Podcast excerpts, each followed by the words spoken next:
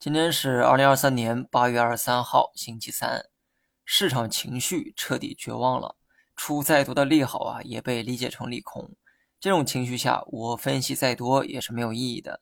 但操作方面的观点仍与之前一样：做长线，那就敢于买跌，预留好充足的仓位去买跌；做短线，那就盯着大盘的二十日线。大盘在二十线以下运行，就不值得做短线。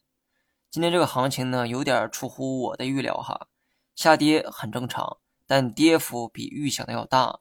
港股最近两天的这个走势啊，明显比 A 股呢要抗跌，但我不知道大 A 为何如此之差？难道是因为港股的机构投资者居多，所以走势更为理性吗？如果真是那样，那岂不是说明 A 股的跌幅过度反映悲观预期了吗？其实啊，我理解的 A 股啊就是如此哈，下跌可以理解。但连续两周持续的大跌，这种瀑布式消化泡沫的效率简直比美股还高。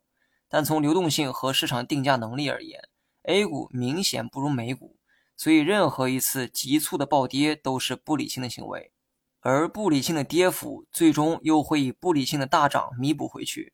这种巨幅的波动就叫风险。大盘的位置呢已经很低了哈，我猜不到什么时候会出现大涨。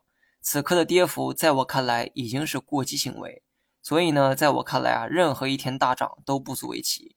我不会主动建议大家去买，但这个位置再去卖真的不值得。我的仓位呢，还是八点二成仓没变，持仓还是老四样。好了，以上全部内容，下期同一时间再见。